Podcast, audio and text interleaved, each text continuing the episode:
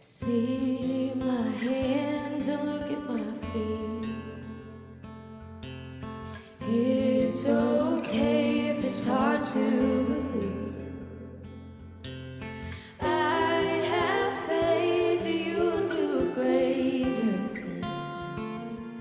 It's my time to go, but before I leave,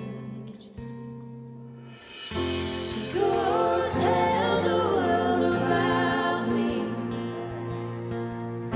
for I was there, but now I live. I gotta go now for a little while, but goodbye is not the end.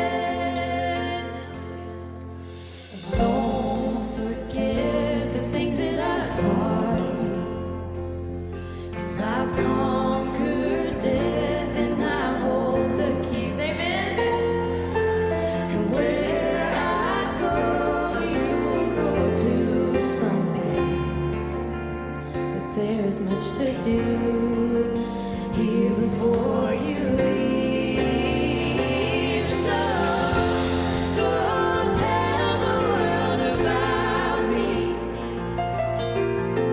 for I was there but now I live.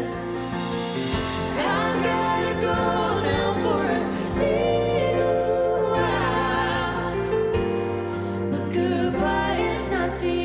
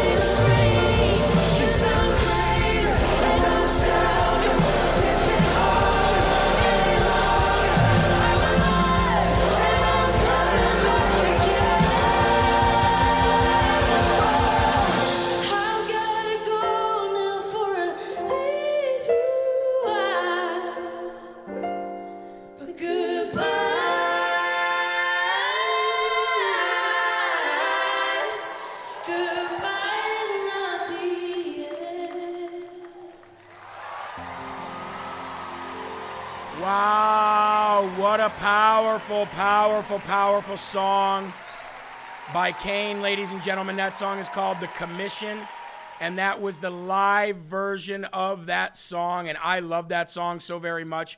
It, it tells us exactly what Jesus told us that we should do.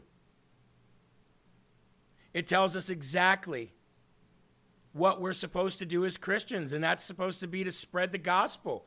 Go tell the world about me.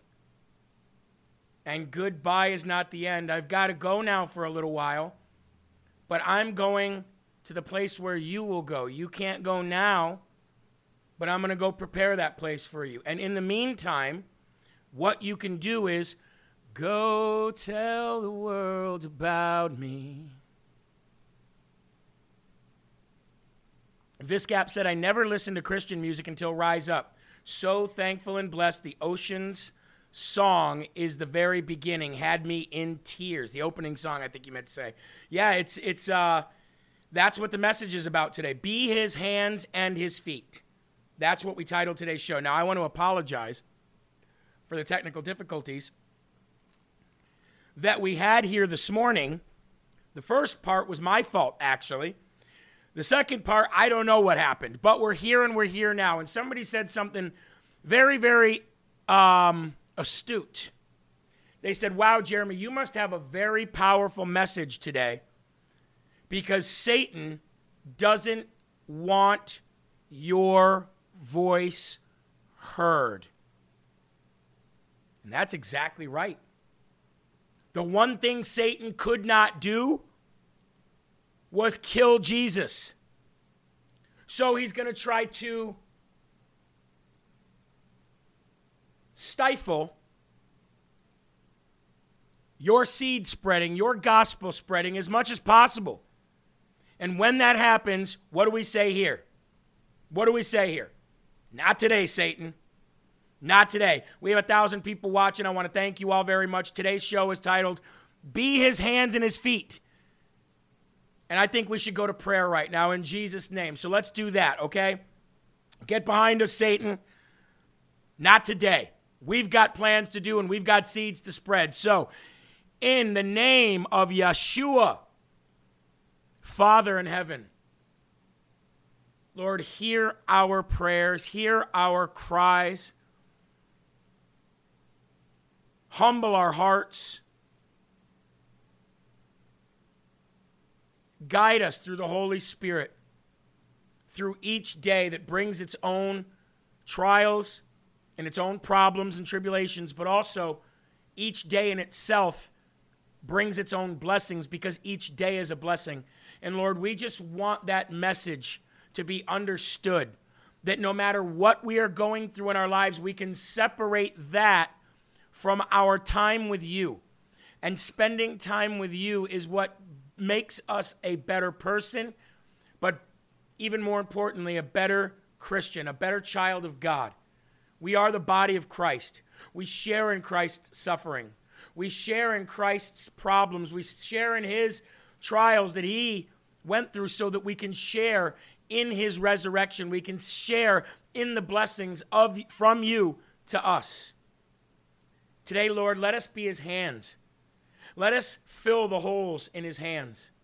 Let us, the body of Christ, fill the holes in his feet. Let us be his hands and let us be his feet. Lord, give us strength. Give us courage to spread the gospel, to talk about our faith out loud in public, to talk about the political spectrum that's going on in this world, the evil that has found its way into our political uh, system. And let's root out that evil. But spreading the gospel, go tell the world about me, is what Jesus wanted. So that's what we'll do. Thank you, God, for that message. Thank you for that direction. In the name of your Son, our Lord and Savior, Yeshua, Jesus. Amen. We have a one hundred dollars donation this morning from Twanity and says, go tell the world about me. Amen. Go tell the world about me. I want to read this morning's description. And I did not, oh, I didn't get a description out this morning because we were already behind the time, and that's why we were a little late this morning. But I have many verses to read to you today that talk about spreading the gospel. Okay? Prayers for Gwen, please. Battling cancer, hospice three times a week. Doesn't have a relationship with Yeshua. Most important prayer is salvation. She needs a miracle. Ladies and gentlemen, please pray for Glenn. Now, you're going to hear me say the name Yeshua more than usual. And that's because I want to start calling Jesus by his name, his actual name. Now, for those who don't want to do that, there's nothing wrong with that. This is my personal choice. God is calling me to speak to and refer to Jesus, his Son, our Lord and Savior, as Yeshua, because that is his name. Now, we're going to play a video from Ray Comfort today that talks about why we call him Jesus. And again, that's okay. But the more I thought about this, the more I realized that if I go to another country, they don't call me by the name that my name would translate to. Now, when I was in Spanish class, the closest thing that translated to my name in Spanish was Javier. So when I was in Spanish class, our Spanish teacher told us to all pick Spanish names. And mine was Javier. But if I were to go to Mexico or Puerto Rico or any other place that speaks Spanish, you know, like Texas or New Mexico or California, they would not call me Javier. They would call me Jeremy. Now, again, I don't think that there's there's nothing wrong with calling Jesus Jesus, and it's the tr- it's the, there's a reason. Ray Ray will explain to you why we call him Jesus, and it's that's his name. That's what we call him. But I like to refer to him as Yeshua. It's something that makes me feel good. It's something that makes me feel complete. Now, somebody said Ray Comfort disagrees with you. Well, you're going to, it's not really a disagreement. It's just that you can call him either one. It's not, it's not like if you call him Jesus, then you're wrong. You're not wrong at all. I'm just saying that if you hear me refer to him as Yeshua often from now on, that's why.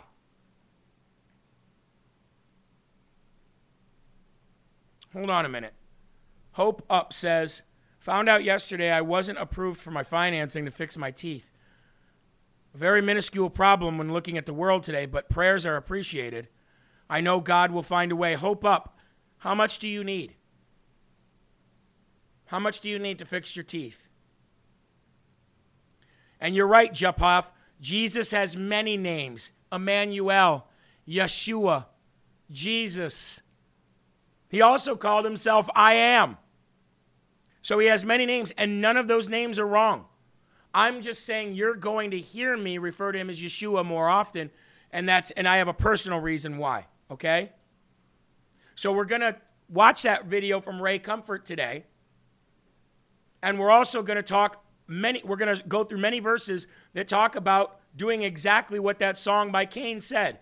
Go tell the world about me. Because that's our job. So again, I'm um, I'm just waiting to see how much Hope Up needs to fix her teeth. I know that that is that can be an incredible annoyance and a pain in the butt um, to have you know teeth issues for sure. Um, the teeth is the first process of the digestive system. System it should be covered by medical. It's all a con game. You are so correct. You are so correct, Bad Moon.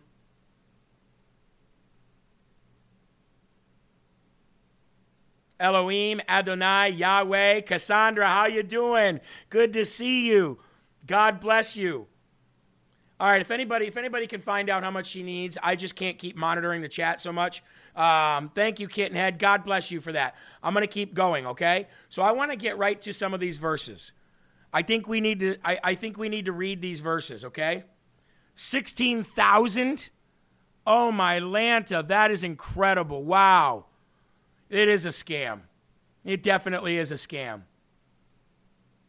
Well, you know what? If anybody wants to donate on Rise Up today to help her, even if it's a total of one hundred bucks, then she'll only need fifteen thousand nine hundred dollars and fifteen thousand nine hundred dollars. Um, that's a lot, but we'll do what we can. So if anybody wants to donate today um, through Rise Up, we're going to put the donations to Hope Up for her for her teeth.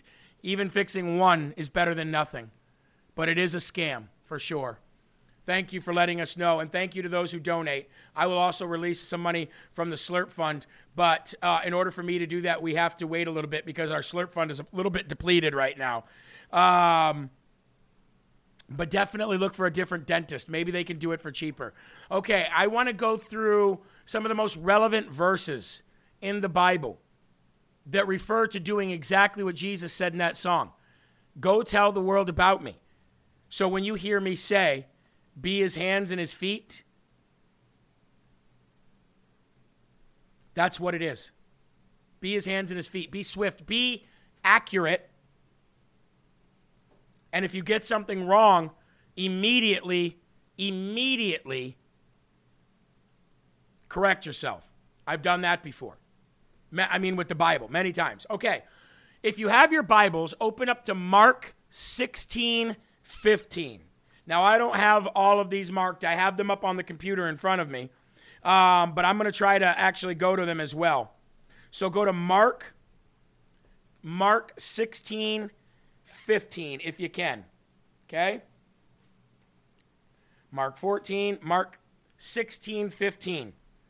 Mark sixteen fifteen says, "And he said to them, go into all the world and preach the gospel to every creature. He who believes and is baptized will be saved, but he who does not believe will be condemned." That was fifteen and sixteen. But fifteen said, go and tell all the world about me. And we already talked about the baptism. What he's talking about there is baptism in the Spirit, not baptism in the water. So that's number one. Go tell the world about me. Tell all the world about me. Philippians one five. Let's do that. Let's go to Philippians.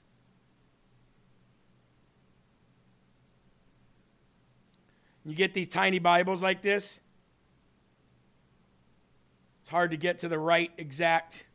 Okay, Philippians one five says,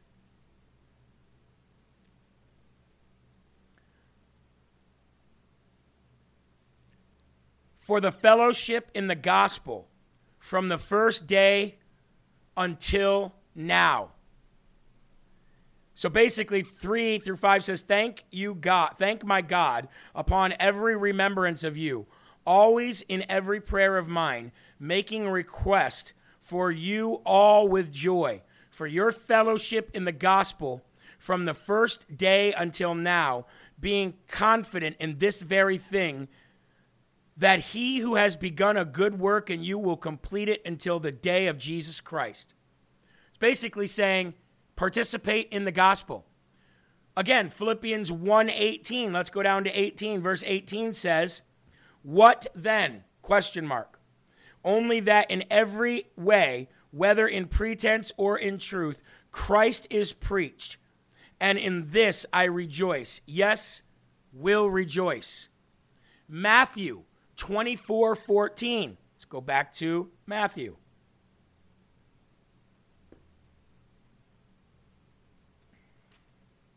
Matthew twenty-four fourteen says, "And this gospel of the kingdom will be preached in all the world as a witness to all the nations, and the end will then come."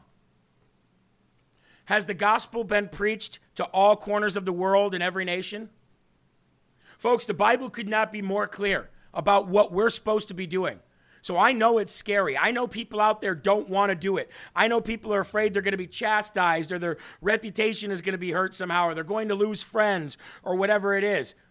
But we're not here to please friends and family and coworkers. We're here to please God. How about Romans ten fifteen? Romans ten fifteen says, "And how shall they preach unless they are sent? As it is written, how beautiful are the feet of those who preach the gospel of peace, who bring glad tidings of good things." Let's go to Ephesians three seven. I'm starting to know the Bible really good, Eli. I'm really flying through it now. I can get everywhere I need to. Ephesians three seven says, "Of which I became a minister according to the gift of the grace of God, given to me by the effective working of his power." You've been made a minister of God. That means you must go out there and spread his word. Okay? It must be done. And if you don't do that, ladies and gentlemen, then you are not doing what God put you on this earth to do. Be his hands. Be his feet. Who are we talking about? You know him as Jesus, Yeshua, Emmanuel, our Lord and Savior, whom Isaiah prophesied about in Isaiah fifty-three very clearly, and we went through that yesterday. There is no doubt to the Jew, to the Gentile, to the Muslim, who Jesus is based on the writings of Isaiah and many, many others. Jeremy, we can't keep up. Could you slow down? LOL, joking, of course. I know, I, I'm I'm kind of, I, I didn't want to, uh, I wanted to hit all of those gospel pieces. Now, I want to go and I want to talk, I want to hear from Ray Comfort, okay? I want to hear from Ray Comfort. And I know you guys do too. Why do we call him Jesus? Now, there are people out there that say, if you call him Jesus, then you are wrong. You're not wrong. You're not wrong. You're not wrong at all. These are people trying to divide the, the body. Okay? So let's go and let's listen to what Ray Comfort says about the real name of Jesus is not Yeshua, and this is why. Now, Ray Comfort's going to tell going to tell you exactly who Jesus is and where his names come from.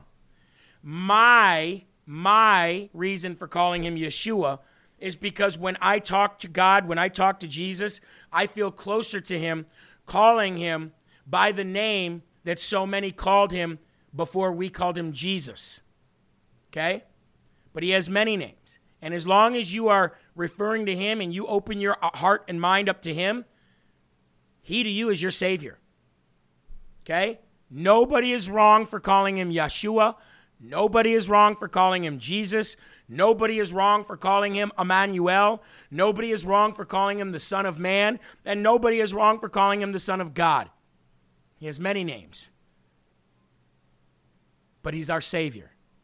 So, ladies and gentlemen, Ray Comfort. You know his name's not Jesus, right? If you go back to where Jesus was walking the earth and you walked around and said, where's Jesus? Nobody would know who the fuck you're talking about. This is not the real name. That's a fabricated name. As a matter of fact, the J didn't even exist until more recently. Because many people use the name Jesus today, but the name of our Messiah is Yahshua. And people say, well, that's his Hebrew name. I say, no, that is his name. Look, you're telling me I should get to know Jesus.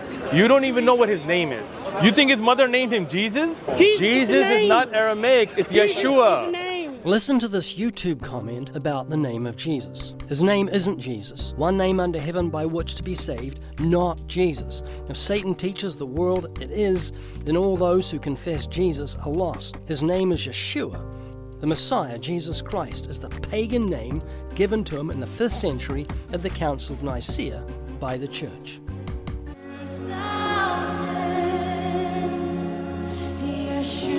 Recordings just got better. Not today, Satan. Hey, it's Dana from StreamYard. Oh, I'm we so hate excited YouTube. To announce that local Let's recording. Yeshua, which is his real name. Yeshua was also a product of genetic manipulation through something called vitro infertilization, as well as his grandmother, who was also a virgin birth, which you never, they never tell you about that in Bible study. It's become common for some to call Jesus by his Hebrew name, Yeshua, or to be more correct, Yehoshua, or Yeshua, or by his full name, Yeshua HaMashiach. But be careful, because there's more you should know. Jesus. Pick up any English translation of the New Testament, and that's the name of the miracle-working apocalyptic preacher from Nazareth who walks around the Sea of Galilee talking about the coming kingdom of God. J E S U S, Jesus. But that wasn't really his name, right? I said English translation of the New Testament. If you were to take a time machine back to the Galilee and walk up and say, hey Jesus, you'd get a confused look. And if you walk up and say, good morning, what's up? You'd also get a confused look because they don't speak English, because you wouldn't be in an English-speaking country. They would speak Greek or Aramaic or Hebrew, so it's quite simple. But of course, we need an expert to explain more, introduced by the man in the magic shirt. What was the actual name of Jesus? To help us answer this question, I've enlisted the help of Doctor Benjamin Sushard, a historical linguist with a specialization in Biblical Hebrew. If you wanted to name your kid Joshua in the centuries after the Babylonian exile, you'd name him Yeshua. So, case closed, right? Jesus was living during the Second Temple period when Aramaic became the day-to-day language for Jews living in the Galilee, so his Aramaic name must have sounded something like Yeshua. Well, it's a little more complicated than that, and the complication comes from that final syllable, the a part of Yeshua. Yeshua is spelled with four letters in Hebrew and Aramaic: Yod, Shin, Vav, and Ayin, read from right to left and without vowels.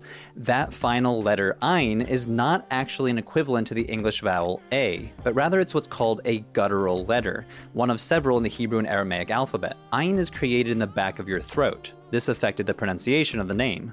But we know from, especially from Greek transcriptions, that this little ah you hear at the end before the Ayin sound, the ah in Yehoshua and the ah in Yeshua, that wasn't originally there. Throughout late antiquity and into the medieval period, hundreds of years after Jesus, Jewish scribes called the Masoretes started adding vowel markers, alerting readers what vowels they should use to correctly pronounce the words in the Hebrew Bible. To summarize, that A sound in the final syllable was a later invention to help ease readers into pronouncing the final Ayin. Thus, Yeshua is correct if we're following the Masoretic text. But this sneaky A did not exist during the time of Jesus. The name Yeshua just ended with the guttural Ayin. This might seem like a minor quibble, but it's actually very important. So it looks like our friend who thought he got it right got it wrong. How did Yeshua become translated to Jesus? In the text, a Greek-English lexicon compiled in the nineteenth century by Henry George Liddell, Robert Scott, and others, Yeshua was translated into ancient Greek as Jesus. And that's because the original authors of the New Testament were trying to convert the sound of the Hebrew name into Greek letters. But since they didn't have the letters or spelling to represent the sh sound in their language, they substituted an S sound in the middle, and that led them to Jesus. But even though there were other men with the first name Yeshua in the Bible in the Old Testament, and also men with the same name who were contemporaries of Jesus, their names were written in Hebrew and thus stuck closer to the Joshua translation once their names were converted into English. But it took a while for the J sound to be placed in front of Jesus. That made its way into Latin almost unchanged as Jesus. But eventually this fancy I was adopted as a new letter to denote the J sound that entered the English language thanks to influence from Old French. And in fact, early modern English writers would write English J words with an I. Even as late as sixteen eleven, when the first edition of the King James Bible was published, I and J were not distinguished from one another. All J names in the Bible, including Judas, Jesus, and John, were all spelled with an I. It was not until sixteen twenty-nine, with the first major revision of the King James Bible, that they were finally differentiated. Add some influence from Germanic languages, which makes the S between two vowels sound like a Z, and we finally arrive at Jesus. But let's complicate this even more. No, let's not. I've had enough. There's something else that you may like to consider if you're tempted to stop using the name of Jesus. It makes sense to use the English language when we're speaking of Jesus to English-speaking people. This is because unbelievers, those we're trying to reach, will have no idea who we're talking about if we refer to him in a foreign language they neither speak nor understand. We may as well be speaking to them in part Russian by saying, "Put your faith in Imisusa." Way back in the early nineteen nineties, I was preaching the gospel. All right, we're going to stop it right there. We'll come back. Don't worry, folks. I want to just talk. I want to touch on what Ray said there. Ray is not wrong there. Ray's one hundred percent right. If you start saying the name Yeshua to Americans or English-speaking people that don't know the Bible as you and I are learning it and and, and know history of the Bible as you and I know and are are, are learning it, then they aren't going to know what you're talking about, and you are going to confuse them. But you'll notice when I say Yeshua, I also say Jesus. It might not be right back to back, but I make it very clear and very known that I'm talking about Jesus. I'll say Yeshua, Jesus, my Lord and Savior. Or I'll say, Yeshua did this, and that is why he is the Son of Man and my Lord and Savior. And if you can pop in a Jesus here and there too, or or if you're just talking about Jesus and you can pop in a Yeshua every now and then, it's going to get, this is where I, this is where me and Ray um, have a little bit of a disagreement. I like to challenge people's minds. I'm a, I like to make them critical think. I think that's where, I think that's the politician, you know, the politic inside of me, the the, the love for politics. I think it's, it's, it's to challenge them to think. And I think that's what we should be doing with our faith too. So if I say the name Yeshua to somebody who doesn't believe, they're going to say, well, who's that? They've asked me a question. See, that's a sales thing too. And sales, and I was in sales for a long time, you want to get the buyer, the person who's purchasing, right, to make a commitment.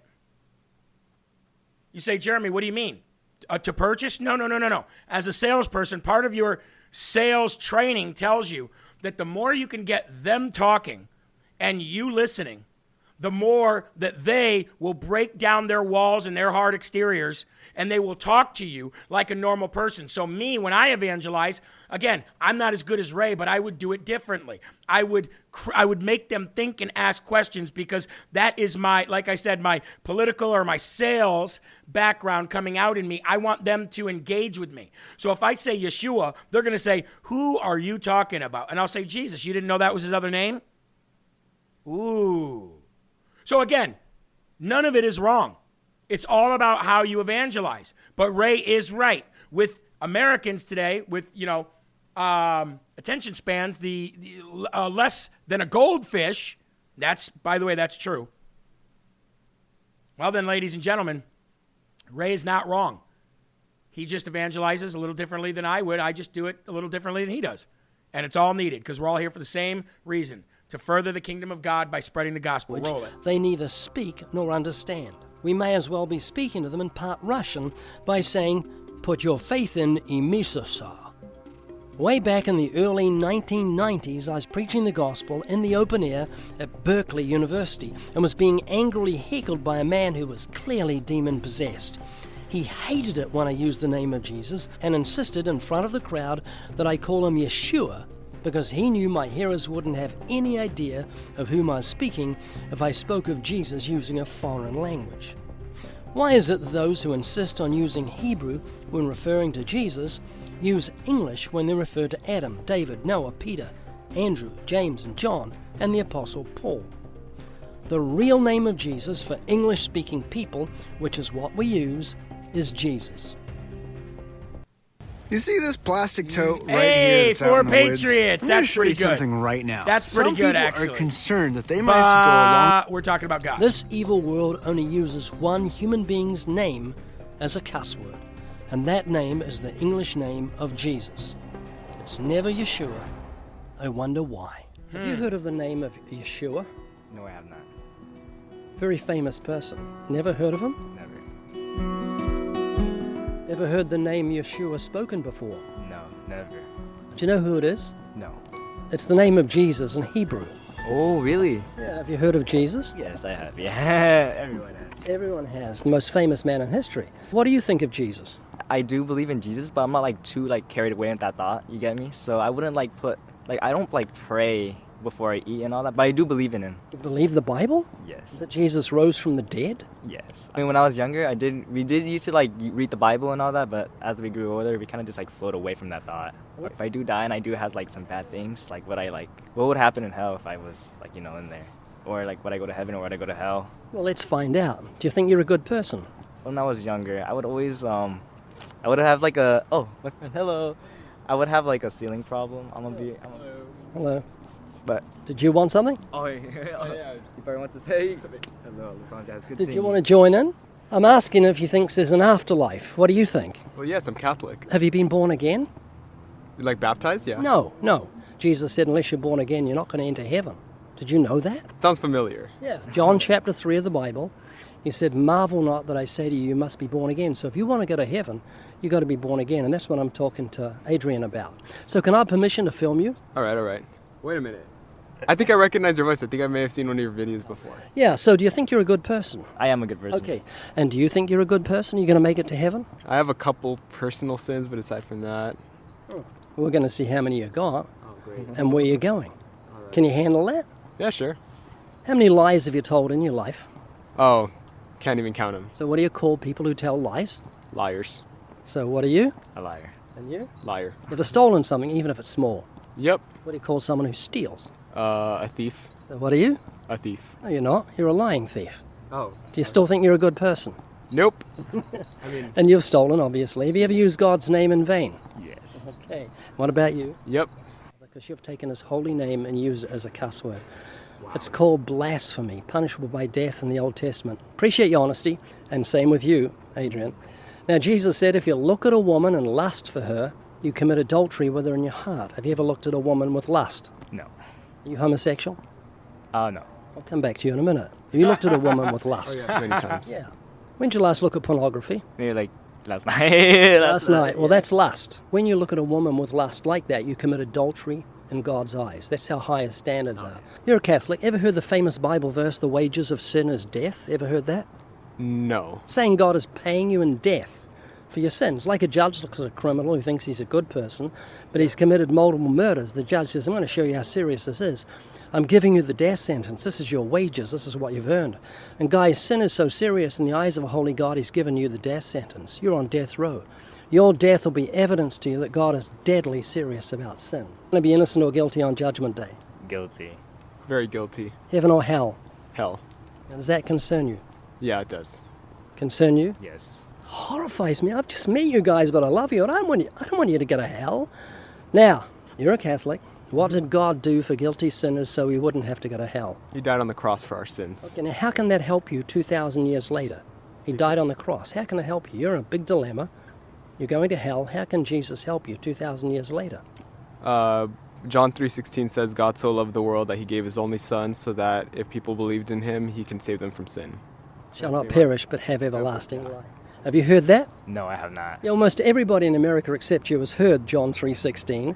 For God so loved the world that he gave his only begotten son that whoever believes in him should not perish but have everlasting life. That's the offer of God.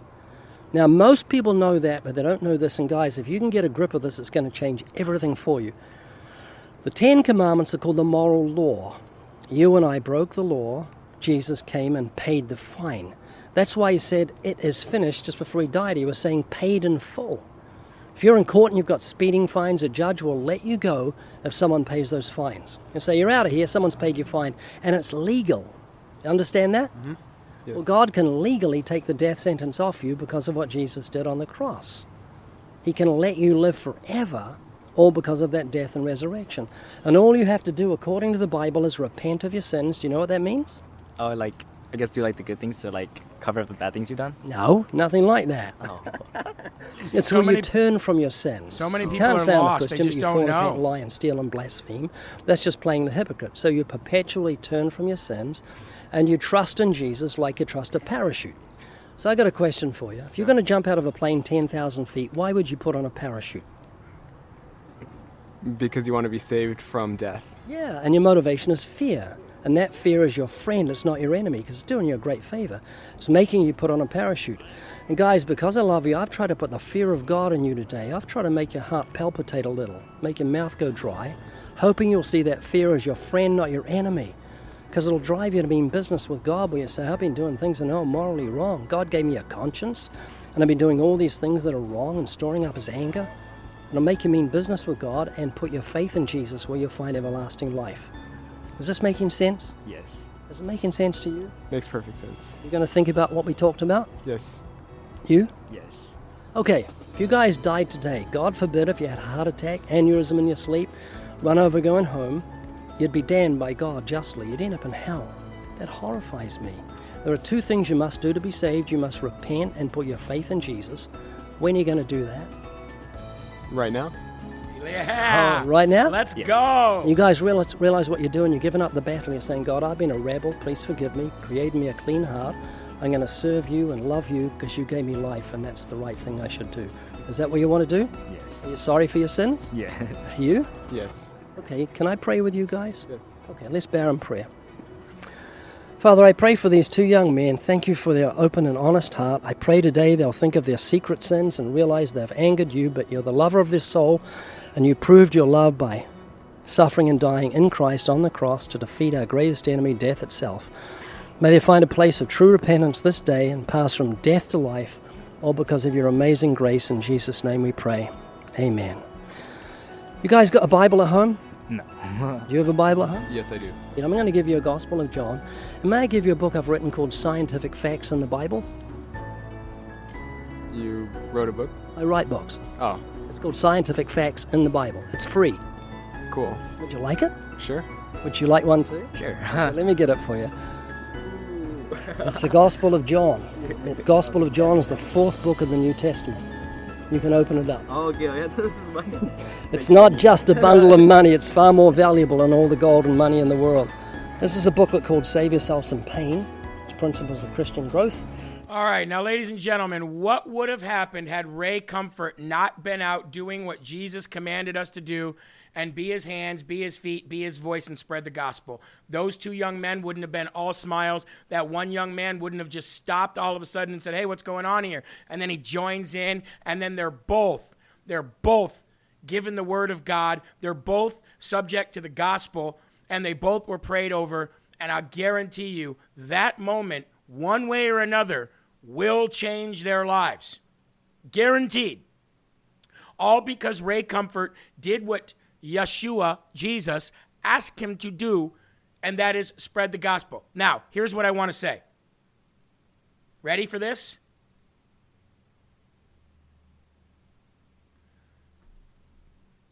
God, El Shaddai, Elohim, Jehovah Jireh, Yahweh. Are any of those names wrong to call our Father in heaven?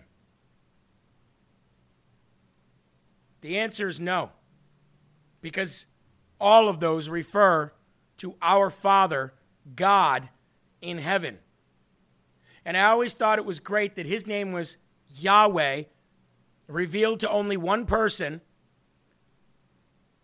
and Yahshua, very similar, Yahweh, Yahshua. Now, I know it's the language, and it, there's a, probably a lot of, you know, words that of names that sound like that, but I just thought that was great. So if El, uh, El Adonai, El Shaddai, Yahweh, Jehovah Jireh, the great I am, the Alpha, the Omega, if those names are not wrong to say when you're referring to Father God in heaven, then Yeshua, Emmanuel, Jesus, the Son of Man, the Son of God, none of those are wrong either. Just make sure that whoever you're evangelizing to knows who you are talking about, okay? Just make sure that whoever you're evangelizing to knows who you're talking about. Now, I've got another video to show you, and this one might just bring you to tears. Might, might want to get those uh, those Rise Up tissues, ladies and gentlemen. It did to me, just because. Anytime I see Jesus and and, and what happened to him, it, it just it bothers me. Yeshua, roll it. We're about to get a whole new level of understanding of what it means when it says that you are the body of Christ. So Isaiah fifty-three verse five says, He was wounded for our transgressions, He was bruised for our iniquities, the chastisement of peace was upon Him, and by His stripes we are healed. So Christ's body was whipped, beaten, and tortured. And what represents the body of Christ today is the church, which is you and me. Now Christ actually took thirty-nine lashes, and did you know that there is actually thirty-nine categories of diseases? And by His stripes we are healed of all these diseases and all this affliction. However, we must remember that we may not actually be healed of our affliction or any of these diseases, as it may be the very thing that keeps us humble and keeps us seeking God. So just keep that in mind too. Now, since the body of Christ is the church, you and me, we must also share in the suffering of Christ. So First Peter four thirteen says, But rejoice when you share in Christ's suffering, that you also rejoice when His glory is revealed, because when His glory is revealed, we are glorified with Him. Right, so it's as if each one of us are a piece of the literal body of Jesus. So when Jesus was beaten, we are beaten. When Jesus was whipped, we are also whipped. So we share in His affliction, so that we share in His resurrection. I'm just going to say that again. We share in His affliction so that we share in His resurrection. So just as Christ was humiliated, so also will we be humiliated. You are about to get a whole new level of understanding. Wow. Share in His suffering, share in His sufferings so you can share in His resurrection. And just as He was tortured and just as He was humiliated, we must also share in that torture, in that humiliation. Now, do you want to know how you know the, the Holy Spirit is truly in you? I'll tell you how. As much as you may change your mind at the last minute, when you see Jesus taking that pain for you, you want to go in his place. That's how you know that you are walking with God. You don't deny him, as his disciples did, and run. At first, they ended up all dying in his name, so I don't want to I don't want to say anything, you know, ill on the disciples, but when you want to take his place and you want to receive those lashes and those nails in your hands and your feet so he doesn't have to,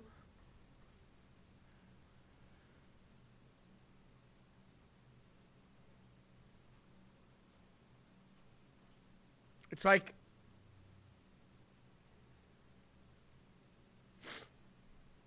it's like uh, when your kid is sick, right?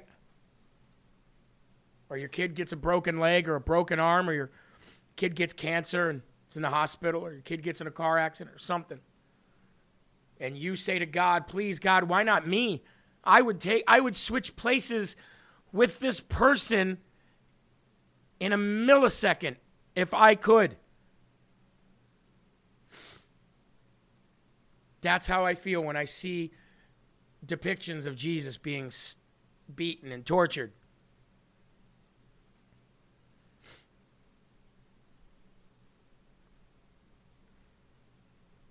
I'm going to read from this book before we end. Oh, man. I'm telling you, man. Every single time I see or even hear anything about him being tortured in any way, that happens. And I just, I I, I, I want to take it.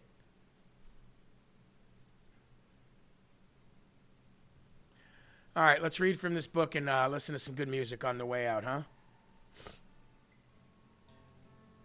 So I'm going to open up one minute prayer for dads. And I'm going to open up because you see tears coming out of my eyes right now, right? A dad's tears, Psalm fifty-six eight. You have kept count of my tossings, put my tears in your bottle, and they are not in your book. One mark of a Christian is joy, but there will also be sorrows during the course of a lifetime. For dads, the sorrows could come from the serious illness of a death of a child, rebellion during the teen years, a broken marriage, or perhaps a job loss. Dads shed tears, but God sees when dads cry. He puts our tears in the bottle. He understands our every headache. Sometimes when men do cry or feel the need to, Lord, in many ways you've granted me success, and for that I thank you, but some days I seem to focus on my failures or the pain from my past or even my present or from my kids. Lord, you know the source of my tears. You have kept count of my tears that I've cried, yeah, some of which have been invisible. I pray that these tears will not have been shed in vain. I pray that you will use my pain to strengthen me and give me a heart of compassion for others, especially compassion for my children when they're hurting. You are my healer and my comforter. I trust in you today as you consider my pain. All glory to Yahweh. All thankfulness to Yeshua, and God bless each and every one of you. Thank you for being here with me today. Sean Farish and Ungoverned starts next. Remember, this is not goodbye, because goodbye is not the end. I will see you at eleven o'clock for Live from America, but for right now, enjoy the music. God bless you. Thank you for this Bible study today, and remember, be his hands and be his feet, okay? God bless you guys.